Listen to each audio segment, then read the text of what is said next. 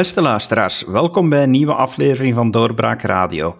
Ik ben David Geens en mijn virtuele studio mag twee fantastische gasten verwelkomen, met name Barbara Pas, fractieleidster voor Vlaams Belang in de Federale Kamer, en Chris Janssens, die die functie vervult in het Vlaams Parlement. Welkom. Goedemiddag. Ik heb jullie uitgenodigd om over een zeer belangrijk thema te praten, namelijk de transfers tussen Vlaanderen en Wallonië, de geldtransfers. Daar wordt altijd heel veel over gegokt en eh, geschreven. Dus laat ik maar meteen met de deur in huis vallen. Eh, hoe groot zijn die transfers nu eigenlijk tussen Vlaanderen en Wallonië, meneer Janssens? Want u hebt daar onlangs opzoekwerk eh, naar gedaan in het Vlaams parlement. Ja, de Vlaamse regering doet daar inderdaad af en toe studies over. Het is een studie van de KU Leuven, die nu bevestigt dat het gaat om 7 miljard euro uh, per jaar. Maar dat gaat dan nog niet um, over de um, interesten op de staatsschuld. Die gaan ook nog over verschillende miljarden uh, per jaar. Dat kan Barbara ongetwijfeld zo dadelijk aanvullen. Maar dus vanuit uh, onder meer de sociale zekerheid, de bijzondere financieringswet, um, uh, gaan de transfers in de richting van 7 miljard. We zaten dus in, in 2019 ging het over 6,8 miljard en we zien dat dat in stijgende lijn gaat tot volgend jaar zelfs 7,2 miljard. Dus dat is misschien wel de opmerkelijkste, opmerkelijkste conclusie, dat die uh, transfers en absolute cijfers niet in dalende lijn gaan. Maar ondanks het feit dat we nu Wallonië al uh, vele decennia financieel ondersteunen vanuit Vlaanderen, gaat het daar uh, niet beter. Terwijl in andere landen waar transfers uh, bestaan, zoals in Spanje, in Duitsland, zie je dat er wel naar een nivellering van het economische niveau toegewerkt wordt. Dat dus ja, degene die um, transfers ontvangt, dat die stilaan in de economische ranking ook opkrikt.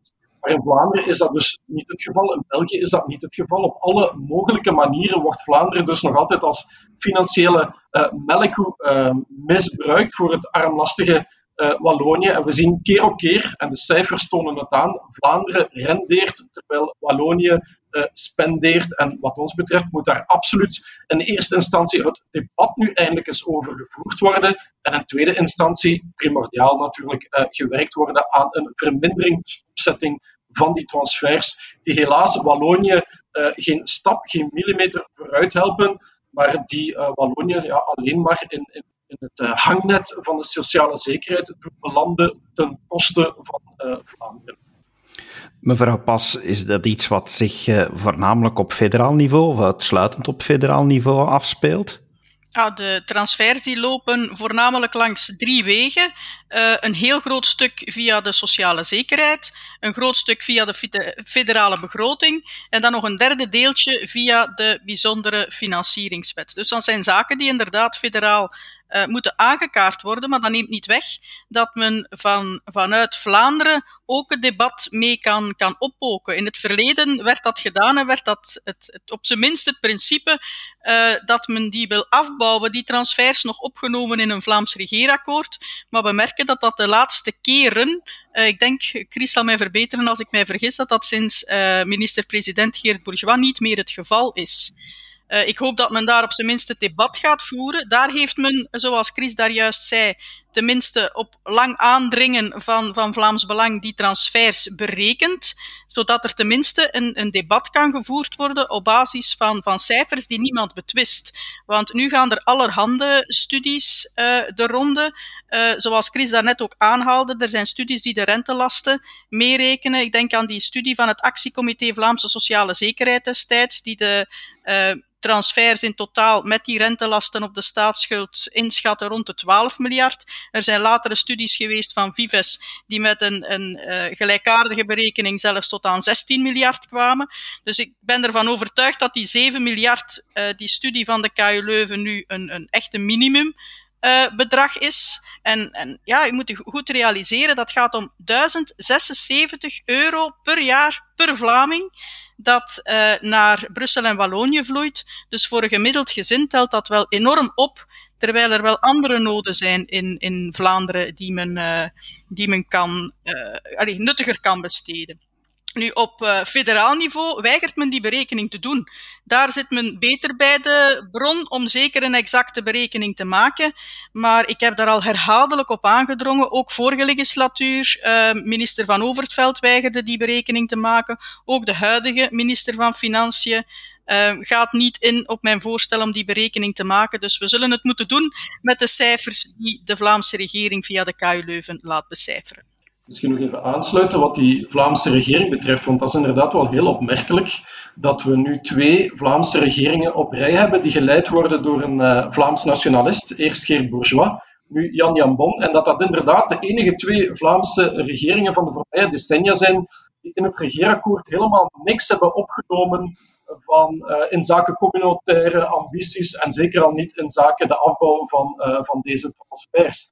Maar ja, goed, in de eerste uh, regering Bourgeois, toen maakte de NVA ook deel uit van die federale regering. En toen paste dat een beetje in de belgitude die de NVA ontwikkelde in die federale regering. En dus mocht er ook op het Vlaams niveau niks gezegd worden. Maar nu zien we, ja, NVA maakt zelfs geen deel meer uit van die federale regering. En toch, op het Vlaamse niveau, wordt er over die transfers amper of niet uh, gesproken. Zeker niet in het regeerakkoord, maar ook quasi niet in, uh, in de parlementen. Als het Vlaams Belang het niet op de agenda zet, komt het gewoon uh, niet aan bod.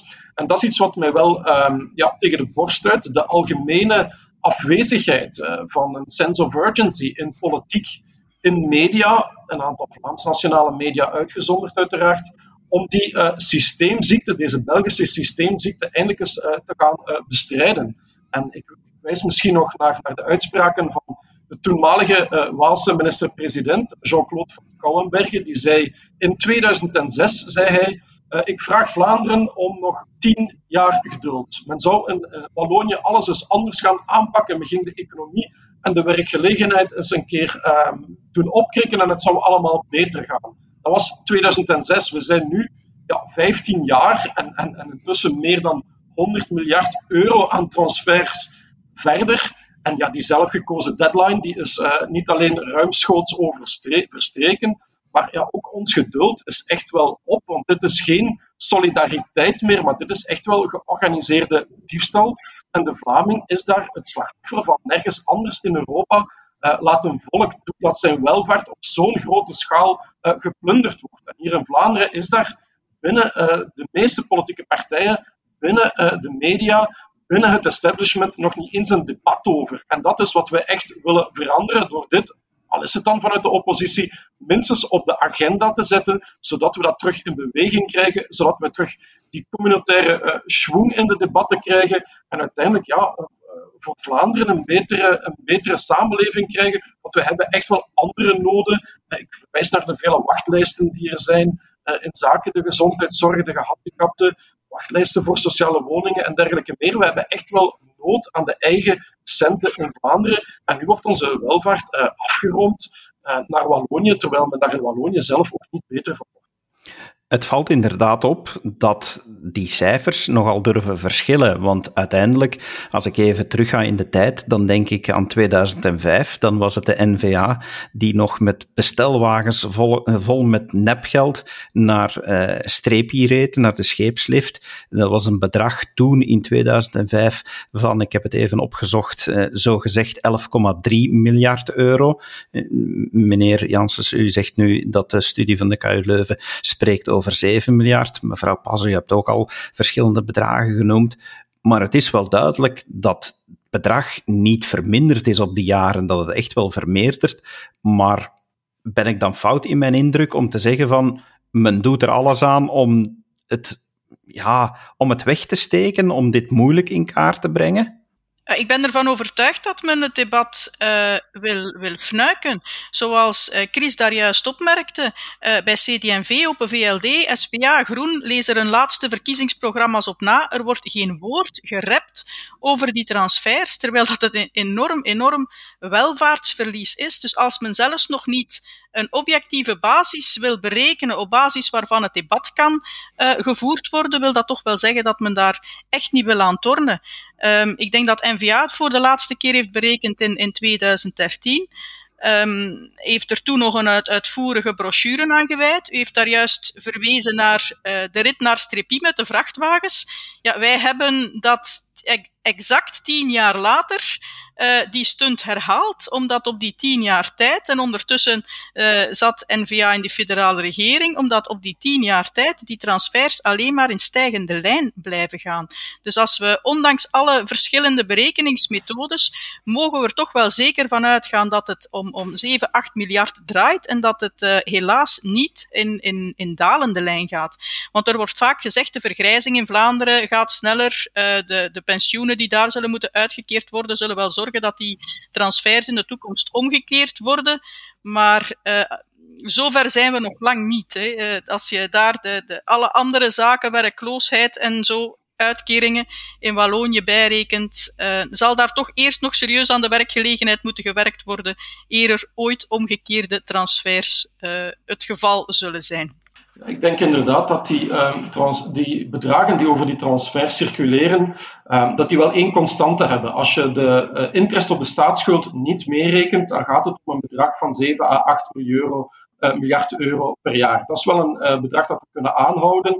Als je dan de interest op de staatsschuld daar nog bij rekent, dan gaat het inderdaad uitkomen in de buurt van 11 à 12 miljard. Maar een van de struikelblokken, en Barbara heeft er juist ook naar verwezen, is inderdaad um, de werkloosheid, de werkgelegenheidsgraad. Als je kijkt naar de werkgelegenheidsgraad in Vlaanderen, dan is die op dit moment zo'n 75 uh, procent. In Wallonië is dat amper 64 procent en in Brussel is het nog erger.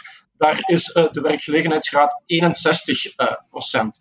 Dus ja, vanzelfsprekend, als een groot, deelde, groot gedeelte van je bevolking niet actief is, dan ga je veel meer uh, beroep moeten doen op allerlei sociale uitkeringen. En daar maakt men in Wallonië misbruik van om dat via de transfers uh, te verrekenen. Want in tegenstelling tot Vlaanderen dus, waar men nu de ambitie heeft om richting 80% werkgelegenheidsgraad uh, te gaan, zie je dat de werkloosheidscijfers in, in Franstalig België echt wel pieken. En ja, bijkomend, uh, nergens anders in de wereld zijn de regionale verschillen zo groot als in België. Als je um, zonder, zonder Wallonië zou, Vlaanderen wat economische cijfers, wat werkgelegenheidscijfers betreft, betreft absoluut aansluiten bij, bij het Europese koppeloton.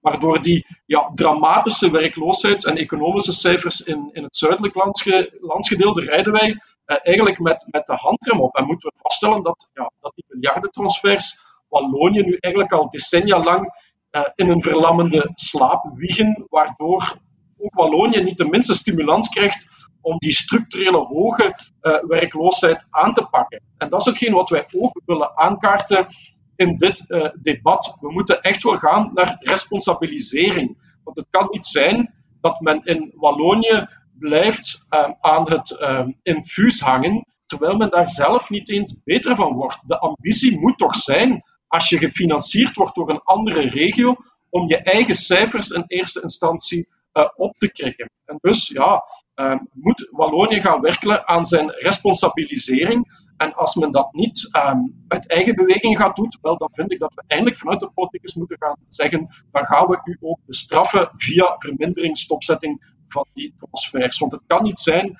dat uh, Vlaanderen moet boeten voor het socialistische overheidsbeleid dat men in Wallonië voert. Wat jullie als Vlaams Belang dus eigenlijk zeggen, is niet dat de transfers morgen op nul moeten staan, maar wel dat er een duidelijke trendbreuk moet zijn en dat Wallonië moet orde op zaken stellen, zodanig dat die transfers uh, alleszins beginnen op te drogen. Begrijp ik het dan goed? Die transfers moeten wat ons betreft zeker uitdoven. Um, er is niks mis met solidariteit als dat transparant gebeurt, als dat vrijwillig gebeurt en als dat tot een doel leidt. Maar als dat de, de situatie van degene die aan de ontvangende kant zit verbetert. Maar we zien dat dat uh, in, in Wallonië absoluut het, het geval niet is. Ik ken geen enkel Marshallplan dat al 191 jaar duurt en dat maar blijft duren zonder enig effect en zonder dat dat in vraag gesteld wordt. Dus wat ons betreft moeten, moeten die uitgedoofd worden. En de, de enige oplossingen die je daarvoor hebt, is uh, in die grote hoofdbrok uh, sociale zekerheid, is die sociale zekerheid splitsen. Uh, fiscale autonomie, dat, het, dat dat ook uit die uh, federale begrotingen, uit die bijzondere financieringswet gehaald wordt. En als men de rentelasten meeneemt, natuurlijk ook een, een splitsing van de staatsschuld. Dat zijn de, de oplossingen die, die er op termijn zouden moeten komen. Maar eerlijk gezegd denk ik dat dat er um, in, met deze regering en de voorbereiding voor de zogenaamde volgende staatshervorming er helemaal niet goed uitziet. In het regeerakkoord uh, staat enerzijds wel dat men dat allemaal zonder taboes zal aanpakken, maar tegelijkertijd staat erin dat de interpersoonlijke solidariteit moet verzekerd blijven. Dus dan weet je dat ze die transfers dat ze aan die sociale zekerheid absoluut niet willen, willen raken. Ik heb um, de twee ministers verantwoordelijk voor institutionele hervorming, uh, Clarijn Val en Verlinde, daarover al, al ondervraagd. Zijn jullie van plan om dat ook aan te pakken? Omdat ze in een beleidsbrief ook zeiden, we gaan alles zonder taboes bespreken. En het, het enige dat ze eh, bereid waren om te herbekijken is die bijzondere financieringswet.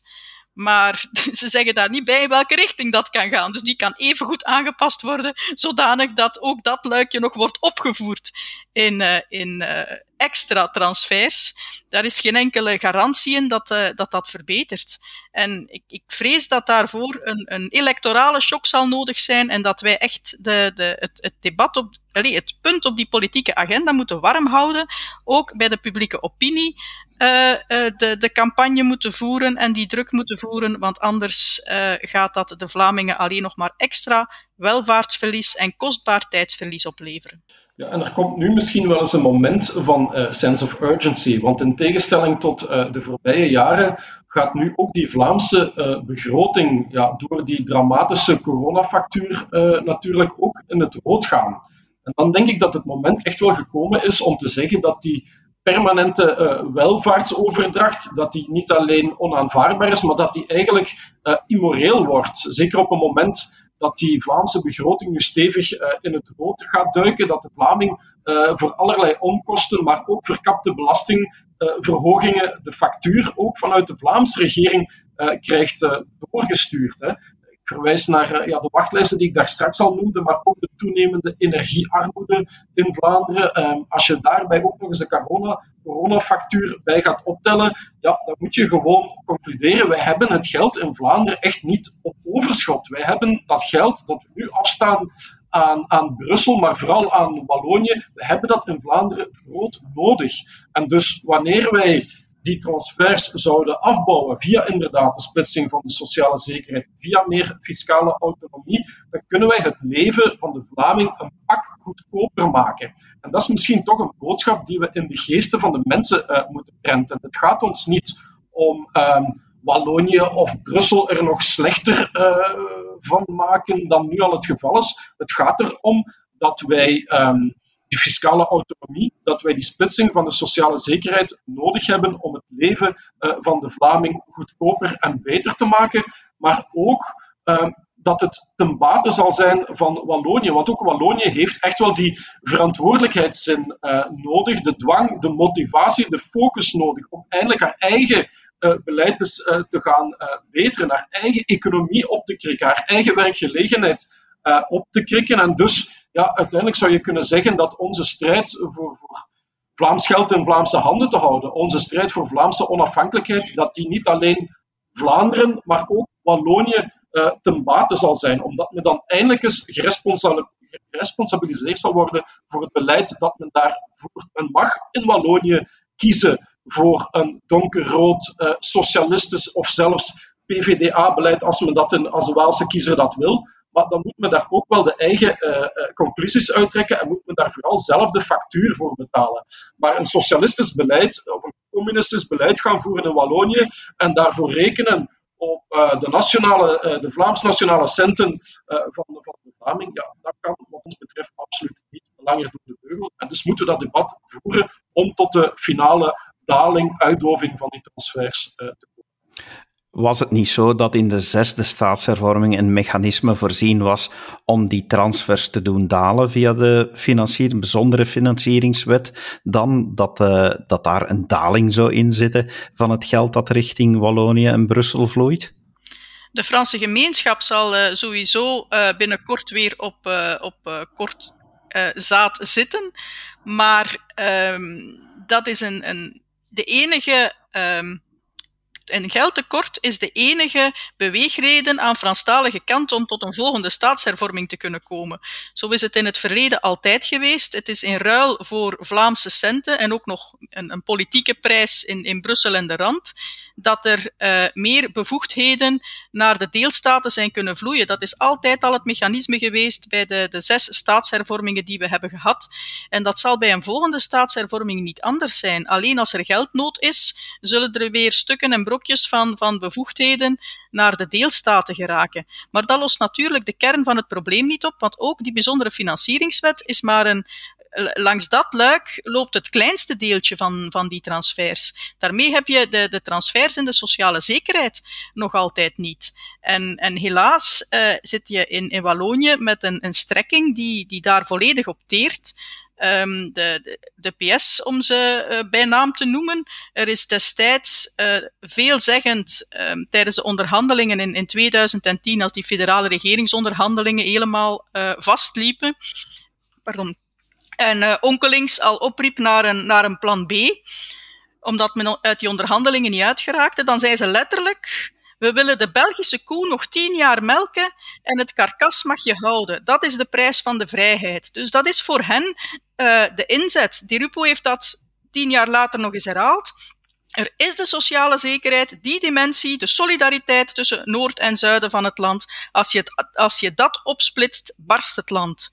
En dat, ik, ik zou zo een heel aantal citaten van PS'ers kunnen geven, maar dat is voor hen ook het, het lijm van dit land. Hè. Zij hebben die transfers nodig om met Vlaamse centen een Sinterklaaspolitiek in, in Wallonië te kunnen blijven voeren. Maar dat lost natuurlijk niks op. Gelukkig zijn er ook uh, stemmen in Wallonië die beseffen dat er uh, responsabilisering beter is ook voor Wallonië zelf. Zoals uh, Chris daar juist al zei. Er zijn in het verleden een aantal professoren geweest. Er is Alain Destex geweest die zelf heeft gezegd, kijk, die transfers die wiegen Wallonië in slaap. Wij, wij moeten daarvan af. Maar helaas, electoraal is dat nog geen meerderheid aan, uh, aan Waalse kant om daar uh, onmiddellijk um, veranderingen te brengen. Dus het zal zeker langs Vlaamse kant moeten komen en het zal aan de Vlaming zijn om de druk op te voeren dat het op die manier echt niet anders kan meneer Janssens, aan Vlaamse kant zijn er toch ook stemmen die, die zeggen van, ja maar even opletten met die transfers, het is ooit anders geweest, er zijn transfers in de andere richting geweest, uh, die, die ook verwijzen, eh, mevrouw Pas verwees er ook al even naar, het kan in de toekomst anders zijn, maar dat lijkt, dat lijkt wel niet te kloppen, hè, van, van omgekeerde transfers. Dat is vooral een net argument om het debat niet te moeten voeren. Men zegt in het verleden is het, uh, is het ook andersom gebeurd, hoewel dat niet het geval is. En dan moeten we nu het debat er maar niet meer over voeren, want uh, solidariteit die in beide richtingen kan werken. Ik denk dat het uh, boek van Weile Jules al, al lang aangetoond heeft en al zijn studies daaromtrent dat er geen sprake van is dat er solidariteit ooit in de omgekeerde uh, richting geweest is. En bovendien, als die in de toekomst, quote non, maar als die in de toekomst al in de omgekeerde richting van Wallonië naar Vlaanderen zou evolueren, wel, dan ben ik ervan overtuigd dat dat de beste en de snelste stap naar Vlaamse onafhankelijkheid zal zijn. Want dan zal men in Wallonië zeggen, ja, maar als het zo zit, als wij de rekeningen van de Vlamingen moeten gaan betalen, dan hoeft dat België uh, allemaal niet meer. Dan zal je die één ploeg van 11 miljoen heel snel zien opdrogen in een ambitie, waarbij men dan uiteindelijk ook in Wallonië gaat zeggen: wij kiezen voor eigen volk eerst. En ik denk dat men dat recht nu de Vlamingen ontzegt. Er gaat op dit moment um, zonder de interest op de staatsschuld zo'n 1000 euro per Vlaming per jaar naar Wallonië. En wij moeten, wij moeten durven zeggen um, dat we dat niet langer tolereren. En bovendien mag ik ook eens wijzen op de totale ondankbaarheid uh, in, in Franstalig België waar men uh, de Vlaming uh, keer op keer wegzet als een bende rechtse racisten, terwijl ze wel uit, uit de hand van die Vlaming eten. zo zie je dat eigenlijk die, ja, die transfers naar Wallonië lijken op een, op een permanente bloedtransfusie, waarbij dan ook nog de patiënt zo vriendelijk is om tegelijkertijd de slagaders van de bloedgever eigenlijk toe te knijpen. En dus, ja, zoals Barbara heeft, aangegeven, die evolutie van de cijfers toont duidelijk aan dat het, uh, ondanks uh, dat decennia lange infuus vanuit Vlaanderen, dat, Wallonië zijn zaken niet op orde krijgt, dat er structureel iets mis is met dat transfersysteem in dit land, waar niemand beter van wordt. Niet Brussel, niet Wallonië en al zeker niet Vlaanderen. En dus moeten we de enige logische conclusie uh, durven trekken. En dat is dat we moeten kijken naar, uh, naar transparantie, naar hoe zetten we dit stop, hoe gaan we Wallonië en Brussel responsabiliseren om hun eigen boontjes te doppen, om zelf verantwoordelijk te zijn uh, voor het beleid dat men kiest, maar ook voor de rekeningen die men moet betalen. Mevrouw Pas, we zitten momenteel natuurlijk volop in de coronacrisis. Dreigt het daar allemaal nog verder te ontsporen? Want uiteindelijk de federale begroting die ontspoort nu volledig. Gaan die transfers misschien nog veel groter zijn? Uh, dreigt het verschil nog groter te worden? Omdat men aan Waalse kant uh, maar, maar erop losleeft in deze crisis? Ik denk dat de facturen overal nu groter en de, de, de korten in de begrotingen door corona nu overal groter worden. En ik, ik dat kan bijna niet anders dan dat een effect heeft op de transfers. Het is misschien nog eens een aanleiding om uh, nog eens aan uh, de minister te vragen om een, om een berekening te doen, om ook dat uh, mee te nemen, want dat zit natuurlijk niet in de berekening die eind 2020 is gemaakt, die, die strandt op, op die 7 miljard per jaar. Maar dat zal zeker zijn effect hebben. Maar als er één effect is dat waar ik 100% zeker van ben, dan is het dat er op, op middellange, lange termijn geen enkele aanwijzing is dat de transfers zouden verminderen of zouden doen omkeren. Als corona een effect heeft, dan zal het helaas een, een, een stijgend effect zijn. En um, de Vlaming betaalt trouwens niet alleen die, die transfers richting Brussel en Wallonië. Er is uh, ondertussen ook nog een, een andere transferunie bijgekomen, die Europese Unie. Uh, daar hebben wij met berekeningen in het verleden al aangetoond dat Vlaanderen een van de grootste nettobetalers is. En heel het coronaverhaal gaat ook die transfers nog uh, in, de, in de hoogte brengen, want ook daar zijn er herstelfondsen waar uh, de Vlaming veel meer aan bijdraagt dan hij daarvoor terugkrijgt. Dus dat is ook nog eens een extra transfer uh, die in het leven geroepen wordt. Ja, en het is inderdaad zo dat uh, de studie van de KU Leuven van eind vorig jaar, uh, waar we er straks over spraken, en die het bedrag van 7 miljard um, opnoemt, um, dat daar inderdaad de coronacrisis of de effecten daarvan nog niet in opgenomen zijn. Um, maar minister-president Jan Jan Bon heeft ook beloofd, uh, toen ik hem daar deze maand over uh, ondervroeg in het Vlaams parlement, dat hij een nieuwe update van die studie gaat laten maken, die we tegen de zomer uh, mogen verwachten en waarin dan ook de effecten van de coronacrisis zullen opgenomen worden.